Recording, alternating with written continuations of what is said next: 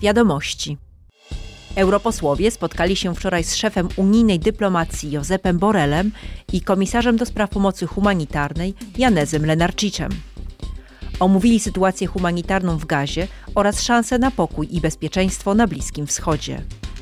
Josep Borrell powiedział: Llevamos 30 años desde los acuerdos de Oslo. Od 30 lat, od podpisania porozumień z Oslo, powtarzamy, że rozwiązaniem są dwa państwa. Nie udało się jednak wiele zrobić w tym kierunku. Pokój między Izraelem i Palestyną będzie wymagał od wszystkich, a w szczególności nas, Europejczyków, przezwyciężenia olbrzymiego bólu spowodowanego wydarzeniami, jakie wywołał atak terrorystyczny Hamasu na przygraniczny kibuc w Gazie. Wtedy będzie można osiągnąć pokój. Para que la paz pueda ser construida. Komisarz Janes Lenarcic zabrał głos w sprawie potrzeb humanitarnych w strefie gazy. Dodał też: Musimy z całych sił przywrócić dążenia do politycznego rozwiązania konfliktu. Oznacza to, że będzie trzeba wznowić i przyspieszyć działania, które utknęły w martwym punkcie. Chodzi o rozwiązanie dwupaństwowe. Tylko ono może dać nadzieję obywatelom i Palestyny, i Izraela.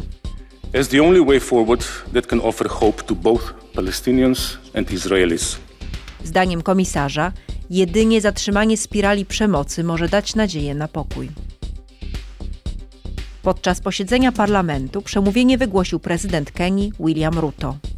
Wezwał w nim do zacieśnienia współpracy w walce ze zmianą klimatu, ubóstwem i konfliktami. Zmiana klimatu jest siłą wyrównującą. Wszyscy jesteśmy równi wobec globalnego wyzwania, które jest ponad podziałami na północ i południe, wschód i zachód, kraje rozwinięte i rozwijające się. Historia pokazuje, że globalne południe odegrało ważną rolę w rozwoju przemysłowym północy, dostarczając surowców i rynków. Teraz wkraczamy w erę globalnej współzależności.